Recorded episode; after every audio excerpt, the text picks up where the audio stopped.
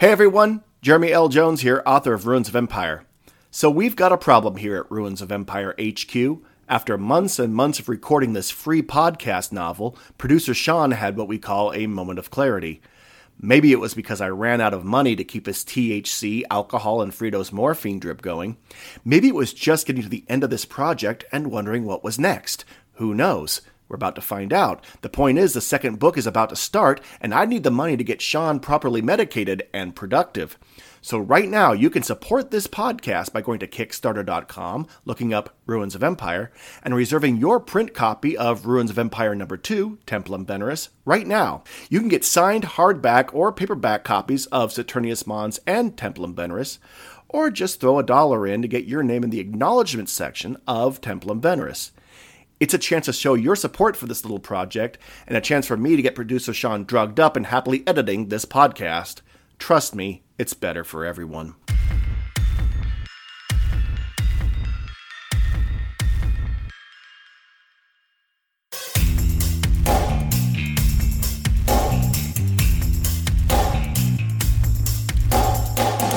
You are listening to Ruins of Empire, Saturnius Mons, Book 1 of the Ruins of Empire Project a serial podcast novel by Jeremy L. Jones, read by the author and Tyler Murphy.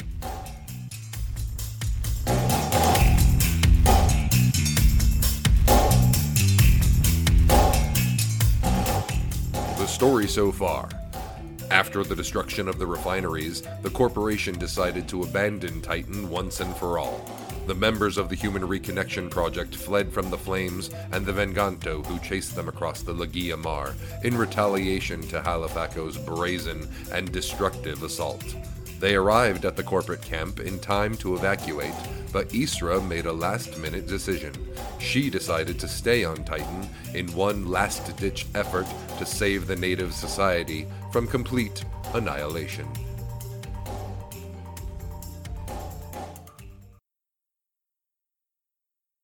Chapter 26 Global revolution gave way to the global war. Global war led to the Exodus.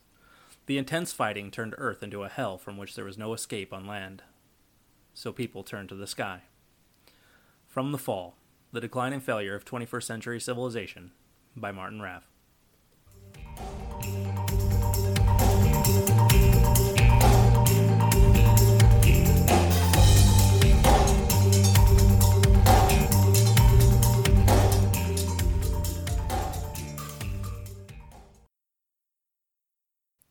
Viekko rushed to catch up with Isra and Althea, who were already running toward the shelter of the camp. Behind him, the shuttle's engines whined as they started the liftoff sequence. A few stragglers, carrying armloads of expensive looking equipment, dashed for the open cargo bay, but most were safely aboard the shuttle. Viekko maneuvered his way through the rushing crowds to Isra. So, do you have a plan, or are we relying on your winning personality? Isra risked a glance behind her. The Venganto were still fluttering dots over the sea, but getting larger each second. The Marine's armory and equipment storage is on the southwest side of the base camp. It should be strong enough to keep us safe and have some supplies left behind. Viekko looked behind him as well and was inspired to run harder. And the plan after that? If we survive, I might have to give personality a try, Isra confessed. Viekko stopped if we're fixing to do anything, we'll need transportation. I'll go commandeer that hovercraft again and I'll meet you two at the shelter. Viekko turned on his heel and sprinted back toward the platform. He got behind the controls, fired up the machine, and risked one more look over the Lagia Mar. In that short time, the Venganto went from specks to flapping figures so close he could almost make out their ghoulish faces. Viekko swore, put the throttle down, and turned back to the camp. He parked the vehicle along the side of the armory and slipped through the door. As soon as he was inside, Althea slammed and braced it with a metal pole about two meters long. Isra turned off the lights, equipment, and anything else that made noise or light. Viekko crouched by the window to watch the fireworks. At this distance, the shuttles were nothing more than a series of tail fins poking up beyond the rows and rows of small shelters. Althea joined him with the electronic binoculars from the hovercraft. Oh no, she muttered. The Venganto swarmed the shuttles just as the liftoff engines fired. The tail fins were now illuminated occasionally by bursts of flame as incendiary bombs exploded on the surface. Althea's grip on the binoculars was so tight her knuckles were white. Can they lift off? They'll be fine, said Viekko. Those shuttles have a heat shield designed to protect them from reentry. On the bottom, he added in his own mind, where it does no good from winged bastards attacking from above. The roar of the engines shook the shelter, and three shuttles started their vertical lift. Most of the Venganto scattered. A few dove close to the ships to fire a few bombs at their hulls. The flames rolled off the side like glowing water. The shuttles aligned themselves over the Lagia Mar, and, one by one, fired their primary engines. Althea and Viekko turned their heads from the blinding flash. A few moments later, all three shuttles became just another point of light in the sky. Althea took a breath for the first time in a couple of minutes. they are away. Viekko crouched down, out of sight from the window. Good for them. We'll give the Venganto a moment to ransack the camp and see nobody's home. After that, they'll go find themselves someone else to incinerate. Viekko's arm tingled, indicating an alert from the aerosuit's computer system. He muttered a few curses and touched the side of his ear. What? Cronus' voice came over the com. I've got a plan. A sort of theology hack. Belief turned inward into a slice for the mind. Cronus, this is not the time. We are deep in some heavy Charmaine Omkia Bashir the last thing we need. A thought fought into the center of Viekko's brain and demanded his attention. The shuttles were in the middle of a full burn to reach orbit. Never mind getting a signal out, it should be so loud in that tin can that Cronus would be screaming to be heard over it, but there was no background sound at all. Cronus, where are you? Mess hall, I think. Large building. Darted inside to hide from those things. Viekko and Althea both found themselves at a loss for words, but Isra was quick to fill the gap. This cannot be real. Are you part of some social experiment to see how much stress I can take before I snap and strangle someone with their own fiber optic wires? Cronus, Viekko added, you better have a damn brilliant reason for not being on that ship. I figured it out. We can hack the very civilization, get inside people's heads, bring them what they want, stop the war, save Titan. Althea peeked out of the window. I think I know what shelter he's in, but there's no way to get him without being seen. Viekko tried to keep from yelling into the receiver. Cronus, wherever you are, stay put and shut up. Don't talk, don't move, don't even breathe too much. You've got a whole mess of unpleasantness overhead, and the only thing you can do right now is hope they don't find you. Understand? Um, yes, I think. No, you don't because you just failed. Don't move, don't speak, or you're going to die. Do you understand? There was no response. Attaboy, said Viekko. He sat back against the wall. The expressions on Althea and Isra's faces were better than an opinion poll. Althea's hand shook as she made several glances at the door, as if she might run out and try to save the kid. Isra's glare had already sentenced Cronus to a brutal death at the hands of the Venganto, or her own, if the winged creatures couldn't manage enough cruelty. Viekko, Althea, and Isra waited and watched. The Venganto continued to circle the camp. Every swinging door, scrap of paper, or other bit of debris carried by the wind caused one of the monsters to dive and fire one of their exploding balls of flame. After a while, however, they appeared to accept that the camp was deserted. One by one, they flew off in search of more hapless fools to incinerate. Viekko could barely breathe. His muscles started to ache from being frozen in position, but still, he didn't dare make a motion until only a select few continued to circle overhead. There was only a few, maybe four or five, and they showed not a single sign of leaving. It was as good as it was going to get, thought Viekko. He got up and pulled the bar away from the door.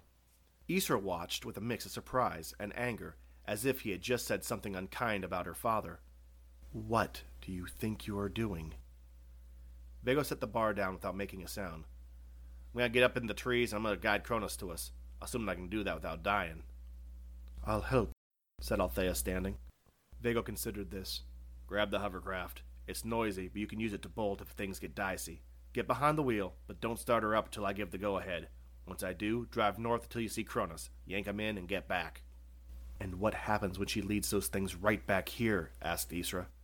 Then we find out if this here shelter is fireproof. Viekko pulled the door open just enough for him and Althea to slip out. He scanned the skies and sprinted for the tree line, while Althea ran for the hovercraft. Viekko ran and scrambled up the side of a tree and found a perch among the growth of the dense foliage. It was quite dark now, but one of Saturn's icy moons, Rhea, hung to the east, half illuminated by the sun. It, along with two or three smaller moons, provided light similar to a full moon on Earth. It wasn't much, but he could just make out two Venganto flying along the north side of the camp. They were far enough away that Althea could get in and out before they had time to cover the distance. There was a chance, if they were lucky, they could extract Cronus without any of the flying bastards noticing. Viekko pulled one of his guns. His track history for being right had been shaky as of late. He reached into his jacket pocket and found the small cache of triple T capsules. Bad things were afoot, and he needed to be sharp. He pulled one out, slid it between his teeth, and bit down. Spitting out the spent capsule and blood, he pulled up his sleeve. Cronus, are you there? There was no response. Fair enough, I asked for that. You can talk now, but do it quietly. Is it safe? asked Cronus. Viekko glanced up at the Venganto flying slow circles around the camp. As soon as I say go, you're going to run out the door and head south. Althea will pick you up en route. Got it? I think so. Good. Althea? Althea's voice was shaky over the radio. I- I'm ready. Good. On my mark. Viekko watched as the Venganto's constant lazy circle brought them out over the sea. It had to be now. Go! Go! Go! The still silence of the night was pierced by the high pitched whine of the hovercraft. At the same time, Cronus left the mess hall, crouching low through the camp. There was a moment of relief until he saw a movement in the trees, just a few meters away. Venganto jumped into the air and started circling towards Cronus. Cronus, you got one on your tail. You gotta move. Move now, said Viekko. Cronus jumped out of the crouch and started a mad sprint.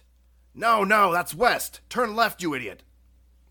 The sudden change in direction caused Cronus to slip and scramble in the mud, but he got up and continued to run. Althea was on her way, but the creature was already too close. Viekko aimed his gun and waited. The moment the Venganto dove behind Cronus, Viekko fired a single shot.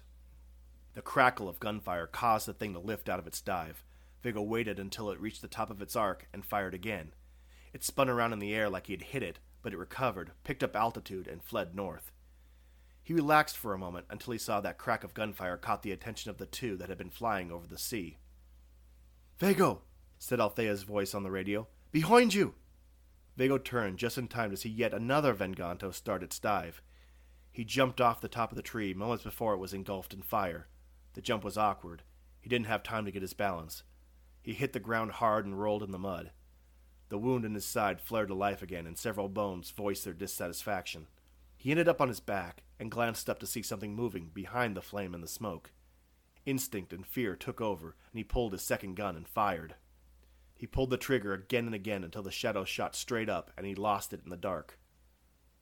Viekko got to his feet just as Althea called again. Viekko, there's another one. It just flew over me and is coming back around.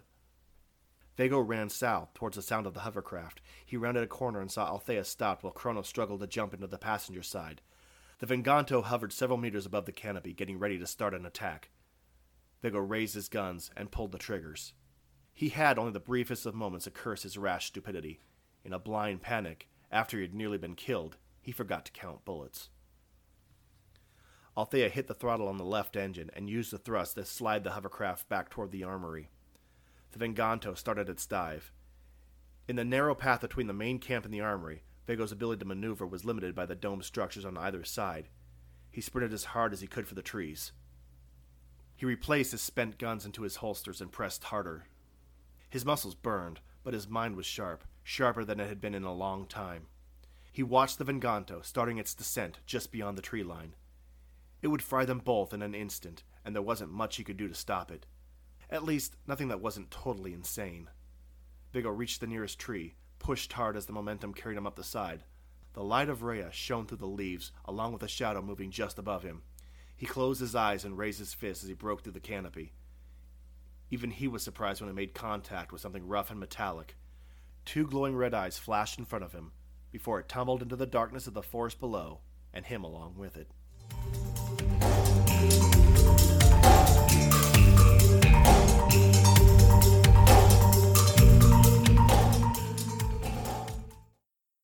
Get in! Get in! Hurry! yelled Althea. Cronus jumped into the passenger side and looked up. Althea! One coming in! On top of us! Must go! Must go! Althea gunned the left engine and spun the craft round so fast that they both had to hold tight to keep from being thrown from their seats. When they were facing in the direction of the armory, she opened the throttle as far as it would go. Cronus tried to catch his breath. Too close! Much too close! Althea focused on the path ahead. Where's Viekko? Cronus turned and perched on his seat. He ran up the trees again. Althea, what are those flying things? That's the Venganto, avenging angels for the city, yelled Althea over the roar of the hovercraft. Viekko just punched one in the face. Any more of them? asked Althea, ignoring that particular bit of information. Her psyche would need a less stressful time to deal with that image. Cronus spun around and sat down. Two more coming in! Two more, right behind us! Calm down, yelled Althea. Viekko, Viekko, we're almost there. Two more behind us. Cronus peeked over his shoulder. Uh, Althea, they are getting closer. Viekko! Viekko! screamed Althea. Isra's voice responded on the radio instead. I see them. Isra stood in the door of the armory and unloaded her assault rifle into the air. Althea jerked the controls to the left and killed the engine. The loader careened broadside toward the wall of the shelter. Off world structures were built to handle 30 meter per second windstorms on Mars, 100 millimeter per hour torrential rainstorms on Europa, and, theoretically, even the fallout of a cryovolcano. Althea hoped they conducted a crash test as well. The hovercraft slammed into the side of the building, hard enough to leave a dent, and threw Althea into Cronus' lap. She picked herself up, pulled Cronus from his seat, and ran for the door. Isra reloaded as two Venganto got close to the shelter. She fired several rounds and caused one to veer off while the other made the mistake of pulling straight up. Isra aimed for the chest and fired until it tumbled into the trees. Althea pulled Cronus to the door and crouched for cover on the other side. Any more of them? asked Althea. Isra continued to scan the skies. Got one of them. One of the others fled. Cannot see any others. Where's Viekko? I cannot see him. Oh, wait. There he is. And he is. Oh, no, said Isra. What's wrong? He is chasing one of those things from treetop to treetop. I think he means to catch the stupid thing.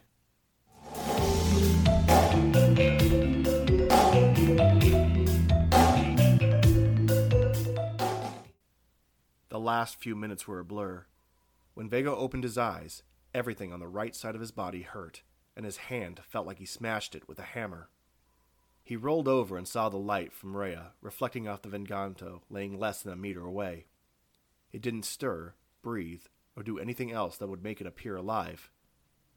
The eyes were still bright red points of light, and he could see now that they protruded several centimeters from the creature's face that was frozen in a snarl with long incisors bared. Viekko rolled over and grabbed the creature's wing. It was hard and smooth, not like flesh, sinew, or bone. It was cool and artificial, like plastic or some polycarbonate alloy. He sat up to get a better look. For a moment, the creature just lay there, staring at him with those glowing red eyes. Then, as if the Venganto had come to as well, it twisted its limb away, rolled to its feet, and started running through the trees, back towards the camp.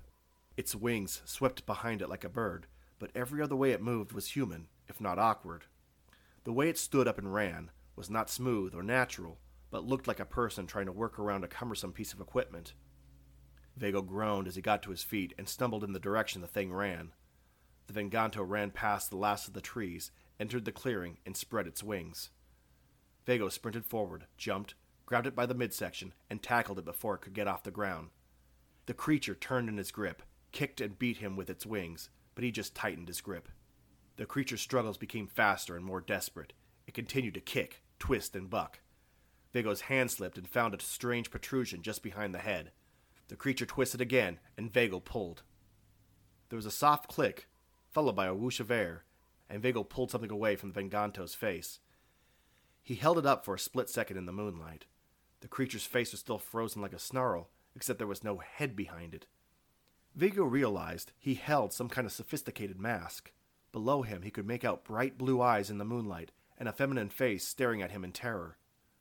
Before Viekko could process this information, the Venganto pulled a leg free and kicked. The blow connected hard with a particularly tender bit of Viekko's anatomy. The world swirled into a personal universe of pain. He curled up to lay in the mud, only aware of his own exquisite agony and screaming. Excitement, physical activity, and pleasure all release endorphins. So does pain. It's why they are so closely linked in the human mind. Viekko managed to keep control of himself up to this point. The Triple T never even got close to overwhelming his brain. Just the opposite. It made him clearer and sharper. The world slowed down to give him time to respond. Triple T gave him an edge, so long as he could control the rage. Unfortunately, he never factored a minor testicular injury into the equation. When Viekko's world came back into focus, the pain was gone. The biting cold of Titan was gone. Even the sound of the wind blowing through the trees and the perpetual stench of petroleum and ammonia were gone. His attention condensed into the silhouette of the Venganto flapping its, her wings in the moonlight. Viekko sprang up and ran toward her with a single minded intensity. She flapped her wings and caught Sky just as Viekko closed in. He ran up the side of one of the small domed shelters and jumped. He got a grip on the Venganto's ankle and pulled them both back down to the ground. They fell face first into the mud and rolled several meters. Viekko lifted his head, spitting dirt, and tried to pull his prey closer. She spun around and tried to kick him with her free leg. At first, Viekko tried to get control of the other leg, but a strong, solid boot caught him along the side of the face and he lost his grip. Then, an instant later, the Venganto reared back and kicked with both feet. The blow caught Viekko under the chin and sent him sprawling backward. He blacked out for a moment and, when he came to, sat up and spat out some more mud and a little blood. The Venganto was already in the air and gaining altitude quickly. Viekko's world was wobbly, but he was still oblivious to any pain. He jumped to his feet and started sprinting again. This time he ran back along the forest and scrambled up a tree to the canopy. Once at the top, he took a flying leap and landed on a branch. The momentum carried him further. He jumped from one tree to another, using his inertia each time until his strides carried him across the tree tops. His mind focused on nothing but the flapping wings just ahead. The flying bastard hadn't picked up a lot of altitude yet. Viekko could reach her if he got within range. He lengthened his stride. He got close to the Venganto, and a moment later he kept pace with her. The line of trees came to an end ahead, so he put extra force into his last strides. When there was nothing left to jump to, Viekko threw his body out as far as he could and reached out to grab her before she was out of his reach. Even in the heat of the rage, he realized two things. First, he couldn't jump far enough to grab the Venganto. His hand brushed along her leg as she flew by, but there was nothing to grip. The second thing he noticed was why there was no tree ahead. The white crescent of Rhea, reflected in the sub zero water below him. Somewhere in the distance there was a voice like the sweetest angel calling his name before he splashed into the sea.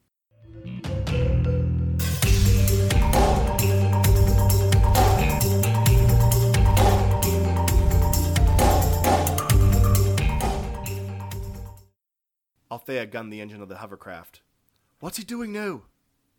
Isra watched the electronic binoculars.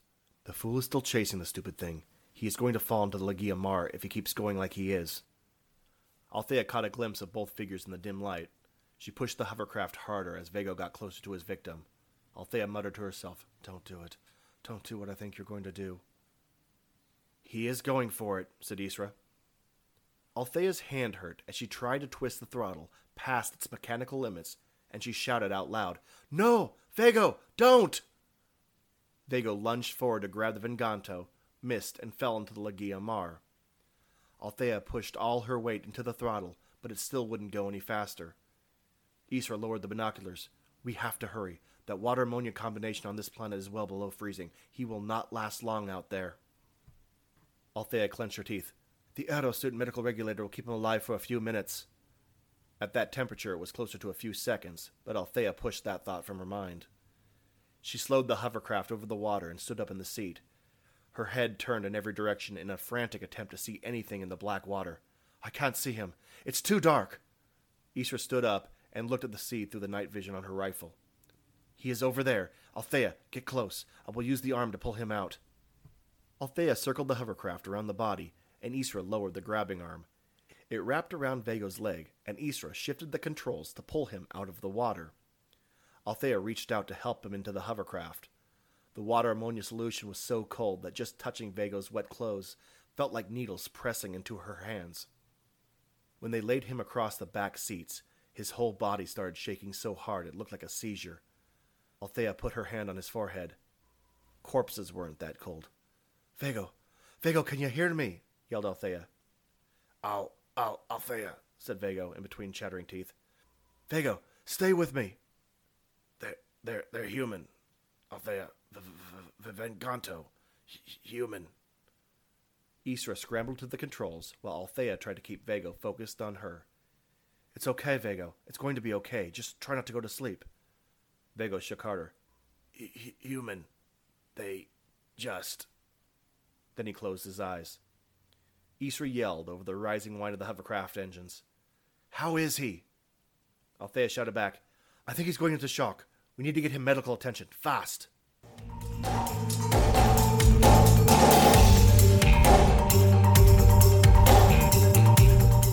You have been listening to The Ruins of Empire, Saturnius Mons, the first book of the Ruins of Empire project. The Ruins of Empire podcast was written by Jeremy L. Jones and produced by Sean Vincent. Cover art was by Nick Martin. Music was Broken Reality by Kevin MacLeod at incompetech.com, licensed under Creative Commons 3.0 license.